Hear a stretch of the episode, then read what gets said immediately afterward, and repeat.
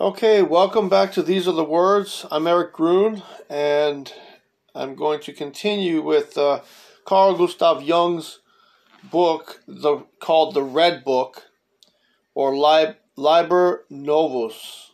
Liber Novus, or The Red Book, otherwise known as The Red Book. Let's see if I can uh, find some nice music to play.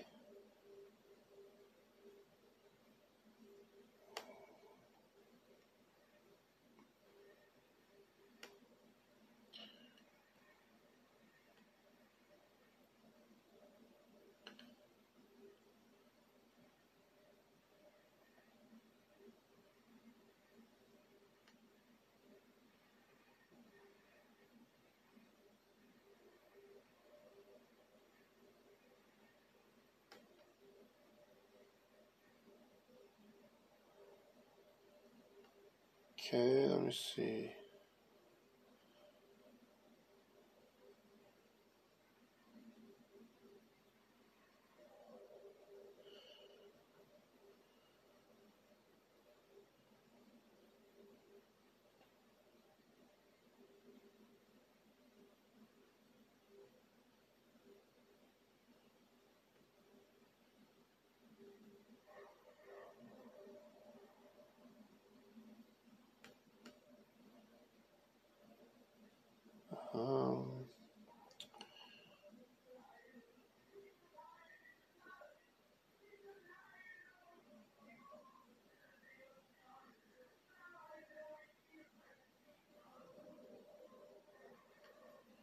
let's see. Uh, this is music for studying. Deep focus music 24 7. Background music for studying. Focus music for deep concentration. Let's see.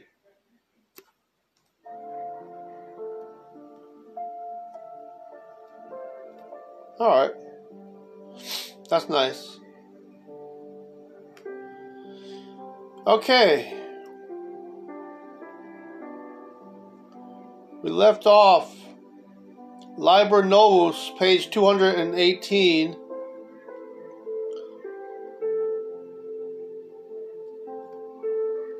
Uh, the confrontation with the world. Okay. The confrontation with the world. Why did Jung stop working on Liber Novus? In his afterword, written in 1959, he wrote, My acquaintance with alchemy in 1930 took me away from it.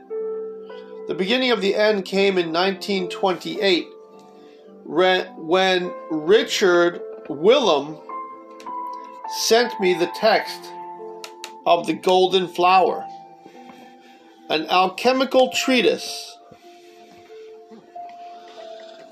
There, the contents of this book found their way into actuality, and I could no longer continue working on it. There is one more completed painting in Liber Novus.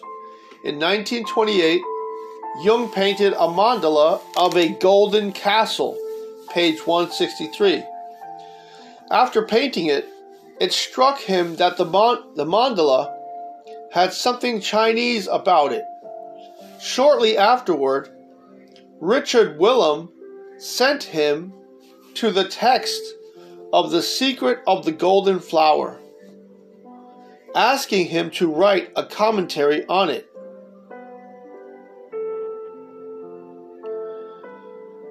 Jung was struck. Jung was struck by it and the timing. Jung was struck by it and the timing. Uh, I'm going to look that up. The Secret of the Golden Flower. It sounds interesting. Maybe it'll be the next book that I, I review. Jung was struck by it and the timing. The he quote it's uh, there's a quote here. The text gave me an undreamed of confirmation of my ideas about the mandala and the circumambulation of the center.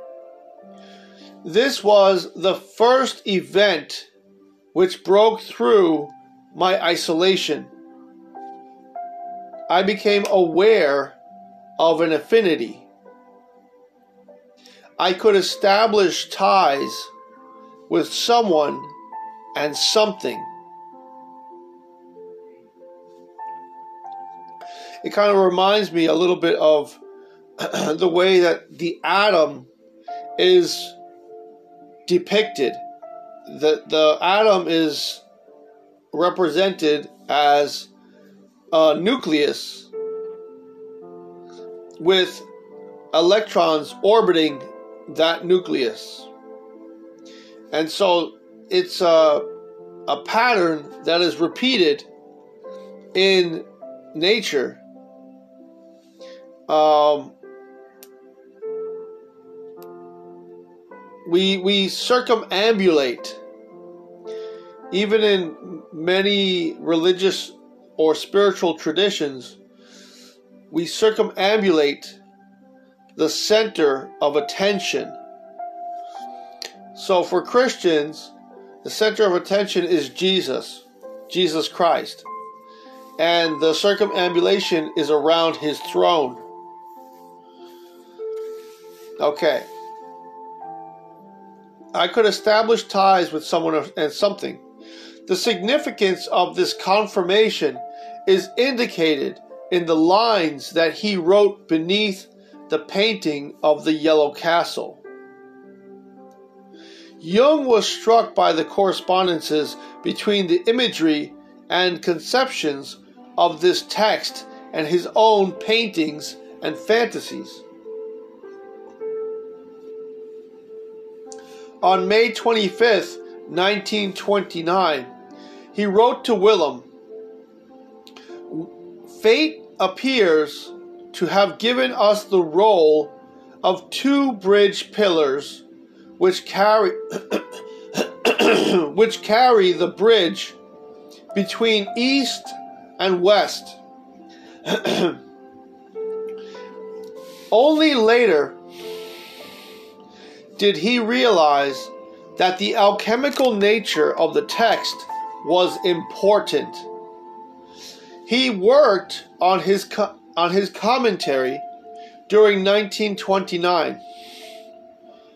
On September 10th, 1929, he wrote to Wilhelm, I am thrilled by this text, which stands so close to our unconscious.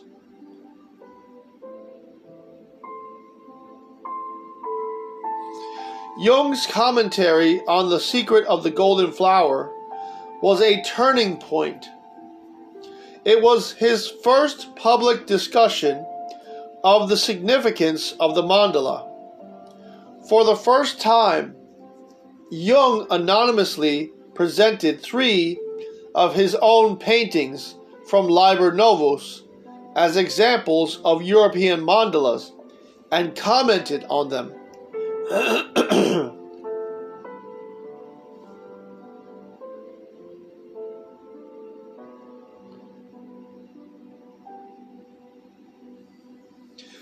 to Wilhelm, he wrote on October 28, 1929, concerning the mandalas in the volume.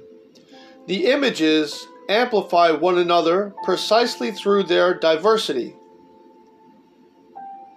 They give an excellent image of the effort of the unconscious European spirit to grasp Eastern eschatology.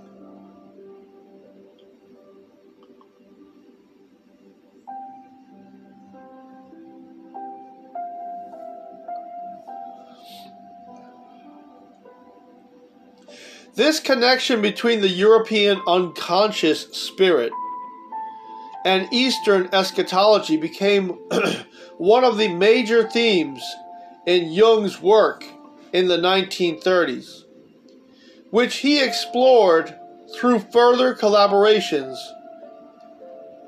with the Indologists Wilhelm Hauer and Heinrich Zimmer.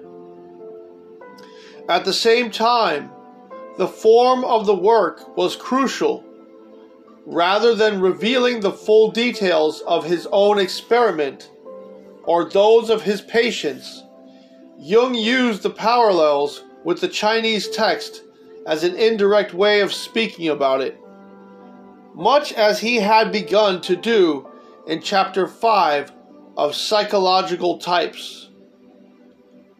This allegorical method now became his preferred form. Rather than write directly of his experiences, he commented on analogous or analogous developments in esoteric practices, and most of all in medieval alchemy.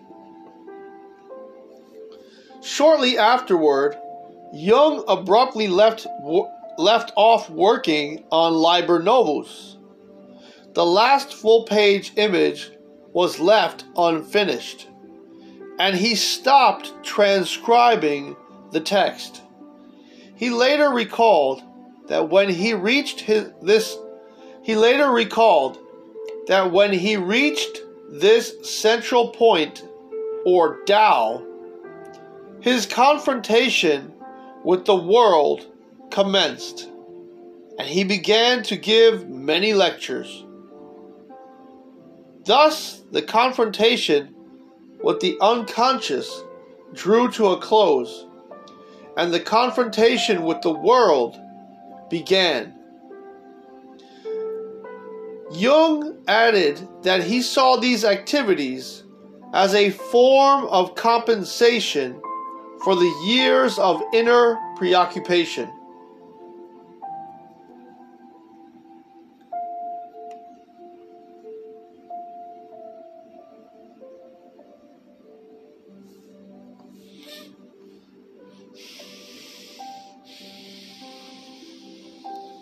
The comparative study of the individuation process. Jung had been familiar with alchemical texts from around 1910. In 1912, Theodore Flournoy had presented a psychological interpretation of alchemy in his lectures at the University of Geneva.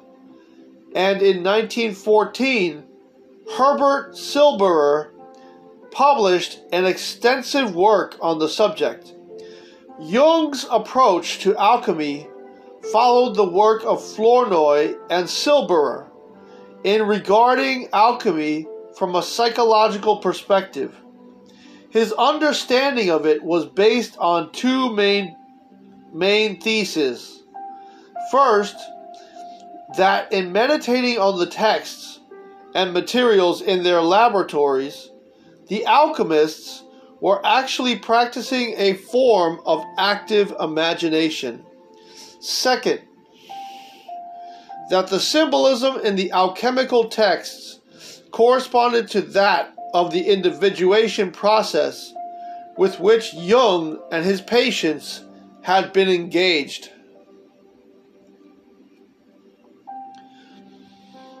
In the 1930s, Jung's activity shifted from working on his fantasies in the black books to his alchemy copybooks.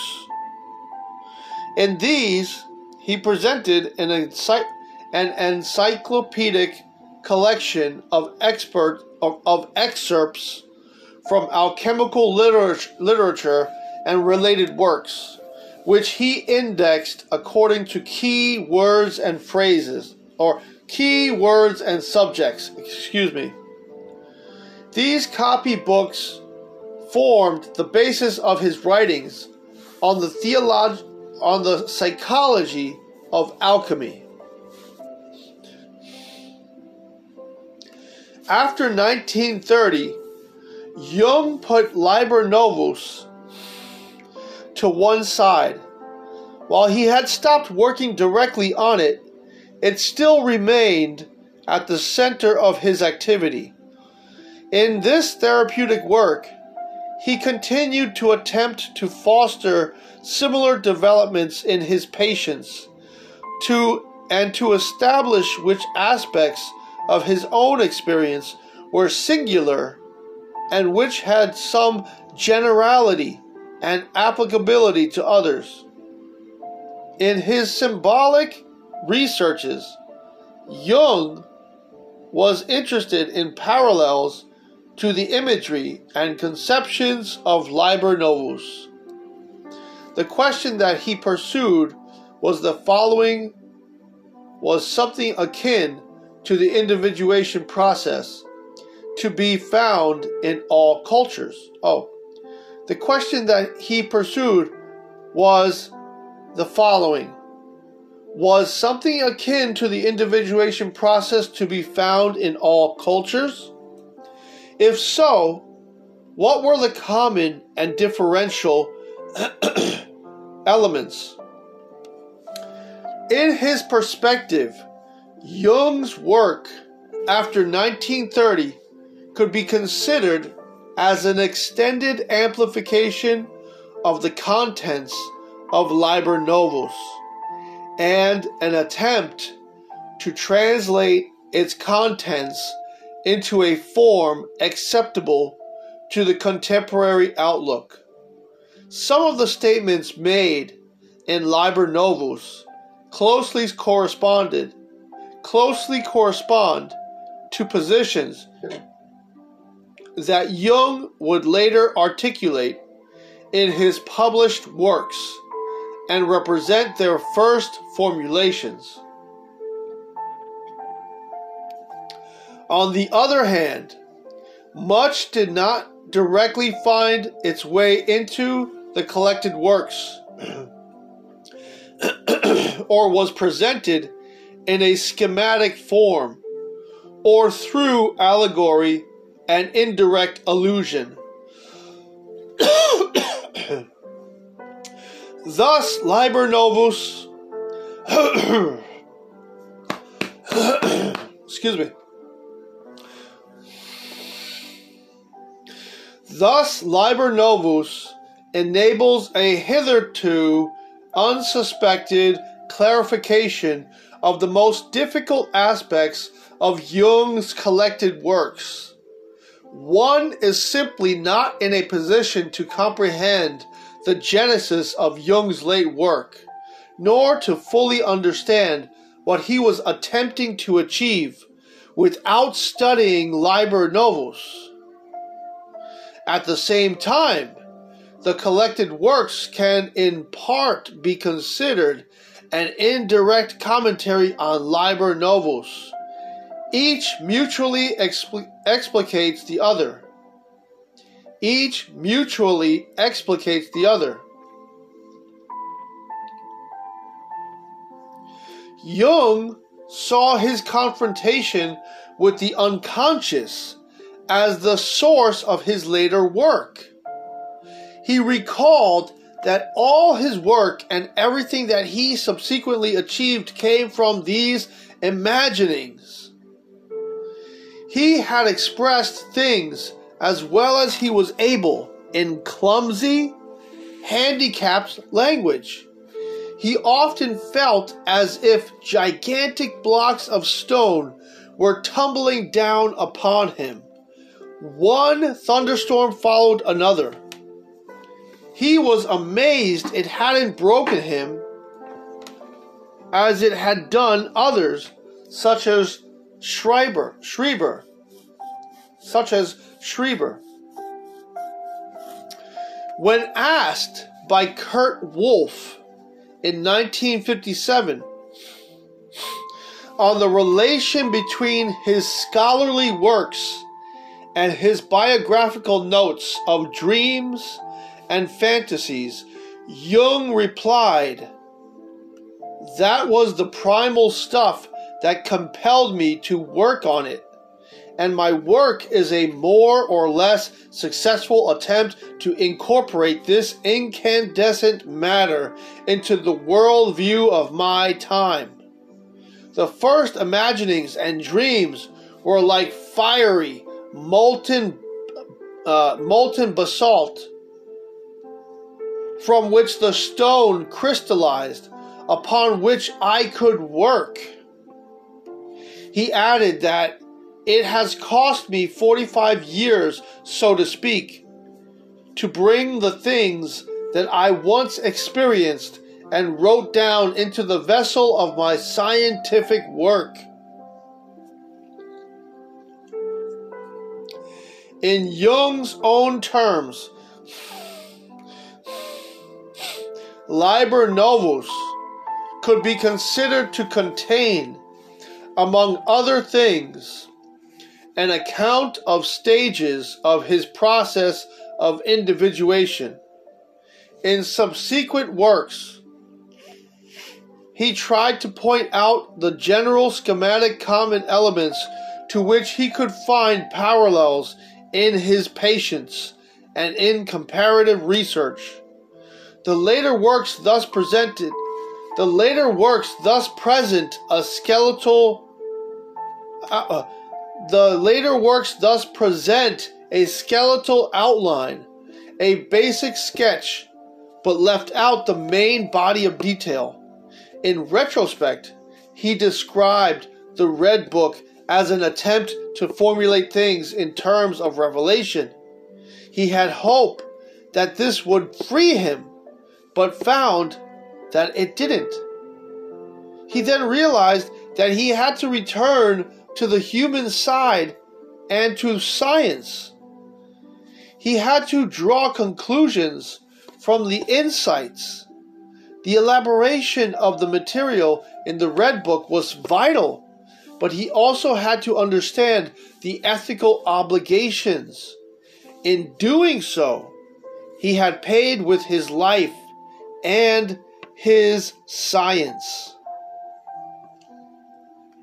In 1930, he commenced a series of seminars on the fantasy visions of Christiana Morgan at the Psychological Club in Zurich, which can in part be regarded as an indirect commentary on Liber Novus.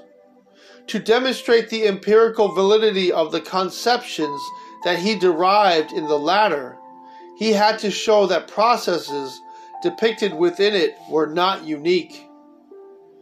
With his seminars, on Kundalini Yoga in 1932, Jung commenced a comparative study of esoteric practices, focusing on the spiritual exercises of Ignatius of Loyola, Patanjali's Yoga Sutras, Buddhist meditational practices, and medieval alchemy, which he presented in an extensive series of lectures at the Swiss Federal Institute of Technology, parentheses ETH. The critical insight that enabled these linkages the, the critical insight that enabled these linkages and comparisons was Jung's realization that these practices were all based on different forms of active imagination, and that they all had as their goal the transformation of the personality, which Jung understood as the process of individuation. Thus, Jung's ETH lectures provide a comparative history of active imagination, the practice that formed the basis of Liber Novus. In 1934, he published his first extended case description of the individuation process which was that of Kristine Mann, who had painted an extensive series of mandalas. He referred to his own undertaking. I have naturally used this method on myself too, and can affirm that one can paint very complicated pictures without having the least idea of their real meaning. While painting them, the picture seems to develop out of itself and often in opposition to one's conscious intentions. He noted that the present work filled a gap in his description of his therapeutic methods, as he had written little about active imagination. He had used this method since 1916, but only sketched in it the but only sketched in it but only sketched it in the relations of the eye to the unconscious in 1928, and first mentioned the mandala in 1929 in his commentary on The Secret of the Golden Flower.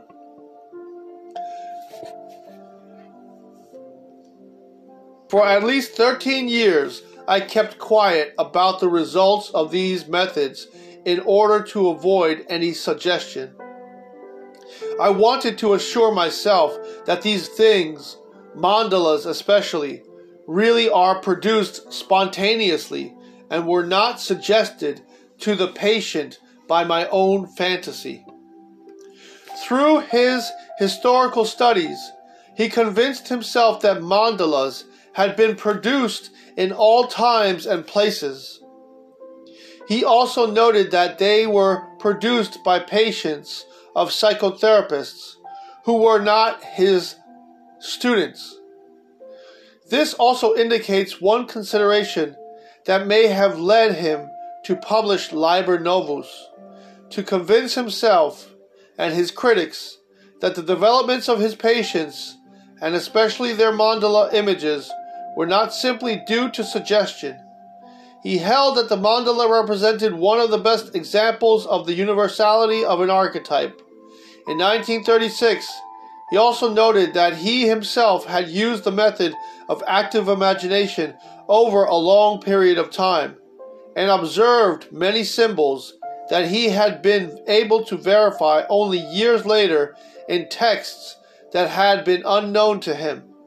However, from an, evid- from an evidential standpoint, given the breadth of his learning, Jung's own material would not have been a particularly convincing example of his thesis that images from the collective unconscious spontaneously emerged without prior acquaintance. In Liber Novus, Jung articulated his understanding his understanding of the historical transformations of Christianity and the historicity of symbolic formations. He took up this theme in his writings on the psychology of alchemy and on the psychology of Christian dogmas, and most of all in Answer to Job.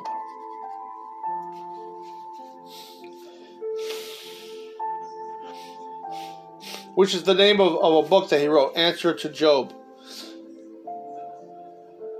As we have seen, it was Jung's view that his pre-war visions were prophetic were prophetic that led to the composition of Liber Novus. In 1952, through his collaboration with the Nobel the Nobel Prize winning physicist Wolfgang Pauli, Wolfgang Pauli, Jung argued that there existed a principle of acausal orderedness that underlay such meaningful coincidences, which he called synchronicity.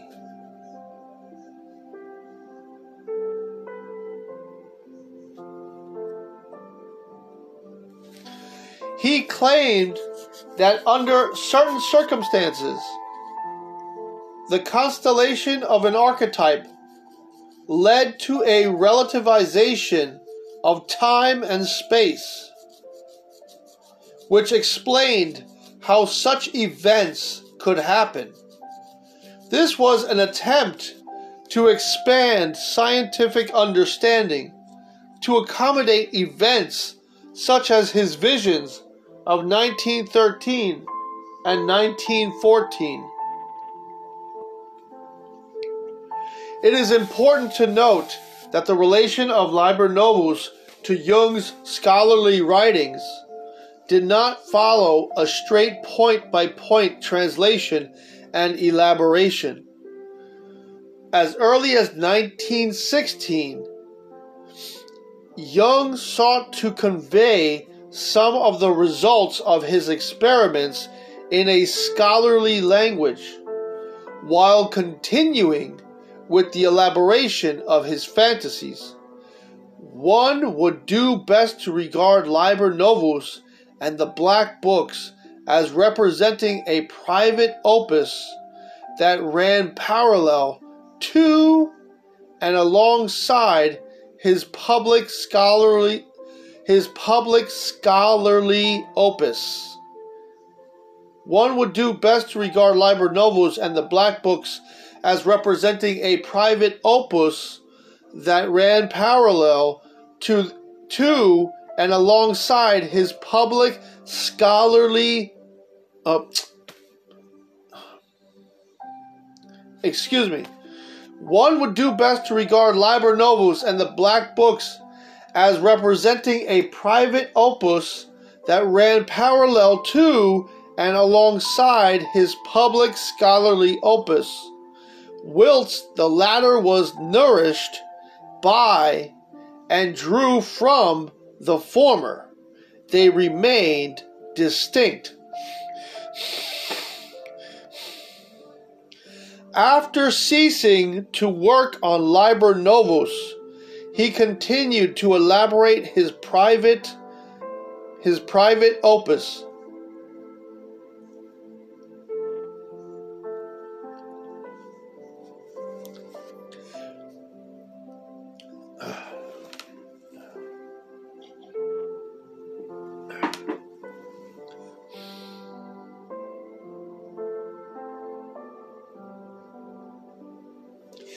After ceasing to work on Liber Novus, he continued to elaborate his private opus, his own mythology, in his work on the tower, and in his stone carvings and paintings. Here, Liber Novus functioned as a generating center and a number of his paintings and carvings relate to it. In psychotherapy, Jung sought to enable his patients to recover a sense of meaning in life through to recover a sense of meaning in life through facilitating and supervising their own self experimentation and symbol creation. At the same time, he attempted to elaborate a general scientific psychology. Okay, now for the good stuff. This is was the end of the of the foreword or the preface. And I'm going to now begin to read Liber Primus or Liber Primus.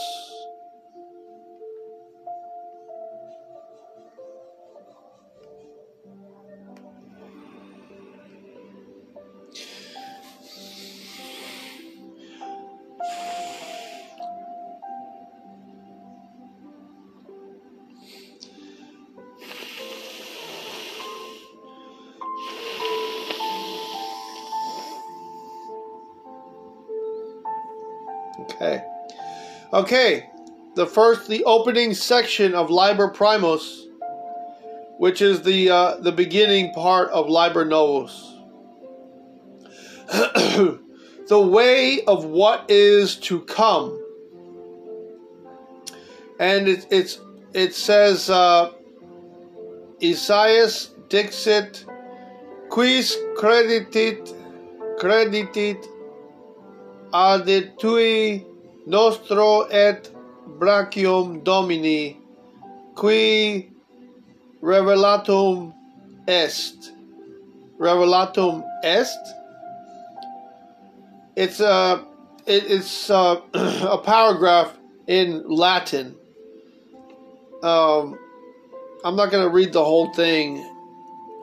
I'll just if you learn latin you can read it for yourself et ascendent ascendit sicut virgul virgultum coram eo et sicut radix de terra siti en sitienti non est species species e necu neque e ne, neque decor et vidimus eum et non erat aspectus et desideravimus eum despectum despectum et novissimum viror vi, virorum virum dolor, dolorum et scientem infirmitatem et quasi et quasi or et quasi absconditus vultus eius et despectus unde unde nec reputa vimus eum vere langores nostros ipse tulit et dolores nostros ipse portavit et nos putavimus eum quasi leprosum et porcosum a Deo et humili humiliatum humiliatum. Deo et humiliatum. Uh, parvalus enu enim parvalus enim natus est nobis filius datus est nobis et factus est principatus super super umerum eius et vocabitur vocabitur nomen eius uh, admirab uh, admirabilis conciliaris conciliarios deus fortis pater futur, futuri seculi princeps passis and so I'm going to read the English translation. Isaiah said, Who hath believed our report? And to whom is the arm of the Lord revealed? For he shall grow up before him as a tender plant, and as a root out of a dry ground. He hath no form, nor comeliness. And when we shall see him, there is no beauty that we should desire him. He is despised and rejected of men, a man of sorrows and acquainted with grief. And we hid as it were our faces from him. He was despised, and we esteemed him not. Surely he hath borne our griefs and carried our sorrows, yet we did esteem him stricken, smitten of God, and afflicted. Isaiah 53, verses 1 through 4.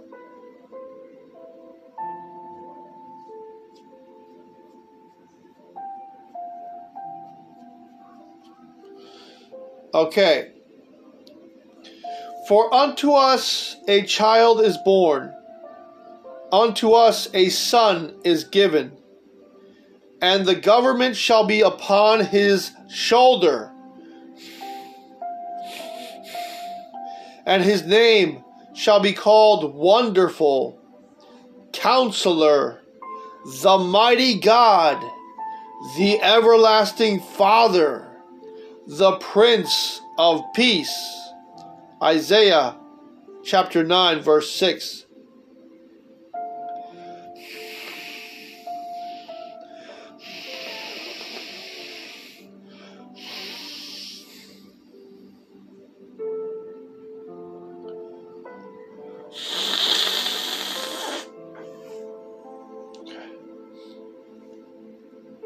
Ioannis dixit et verbum caro factum est et habitat habitatavit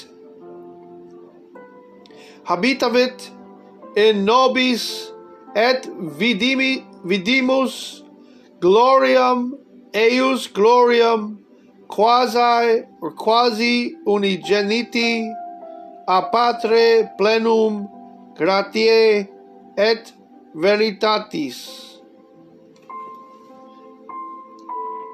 Translation John said, And the Word was made flesh and dwelt among us, and we beheld his glory, the glory as of the only begotten of the Father, full of grace and truth.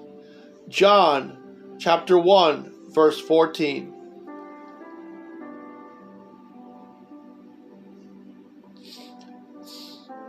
So, for some reason, Jung put in his book the, the Latin translations and uh, the English translation of the Latin. So I'm not going to read the Latin. Uh, it's enough for Latin uh, uh, Latin reading for now because I'm not even sure if I'm saying it correctly. Isaiah said, "The wilderness and the solitary place shall be glad for them, and the desert shall rejoice."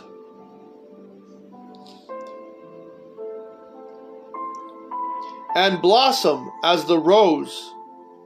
It shall blossom abundantly and rejoice even with joy and, st- and singing. Then the eyes of the blind shall be opened, and the ears of the deaf shall be unstopped. Then shall the lame man leap as a as a hart, and the tongue of the dumb sing.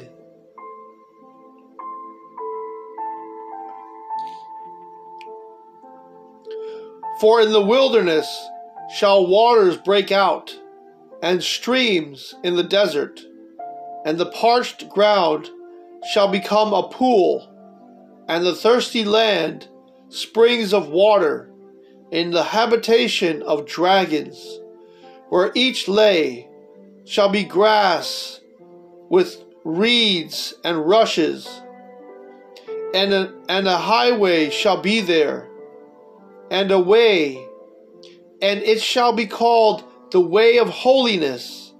The unclean shall not pass over it,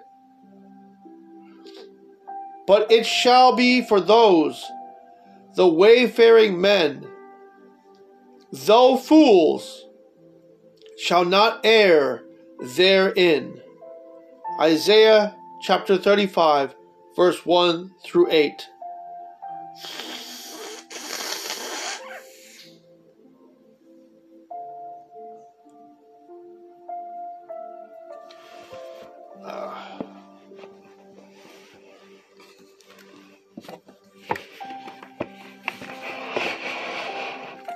Be right back.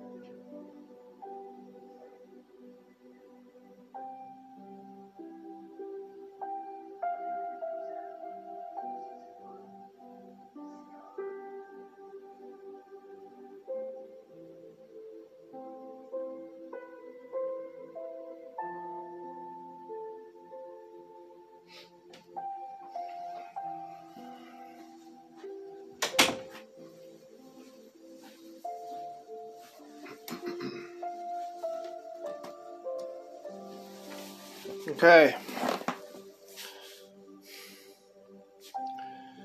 Okay. Manu propria scriptum a C.G. Jung anno domini um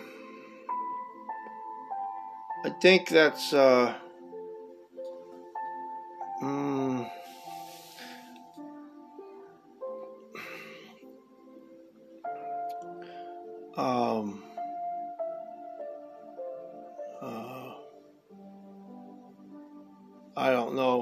Roman numerals, so I don't know. It's 1915, maybe. I don't know. In domu sua kusnak turisens. Turisens. Oh, yeah, 1915. Written by C.G. Jung with his own hand in his house in Kus, in, in Kusnacht, Kusnacht, Zurich in the uh, year 1950, 1915. In the year 1915, Kusnak Turisens is the Latin way of saying Kusnacht Zurich.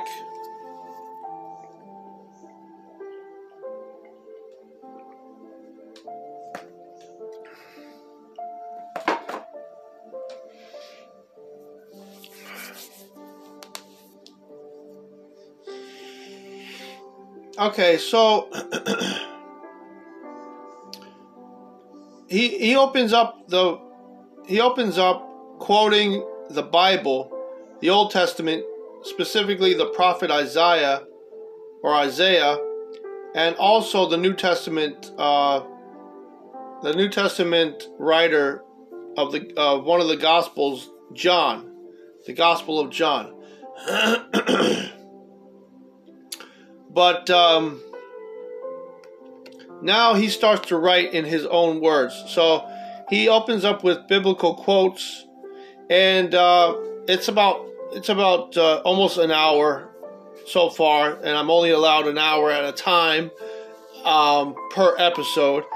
So um, I will, in the next episode, start with uh, his own words in pro- in uh, Liber Primus, and we'll get into like the meat of it and the meat of, of his actual writings and you know C.G. Jung's actual writings.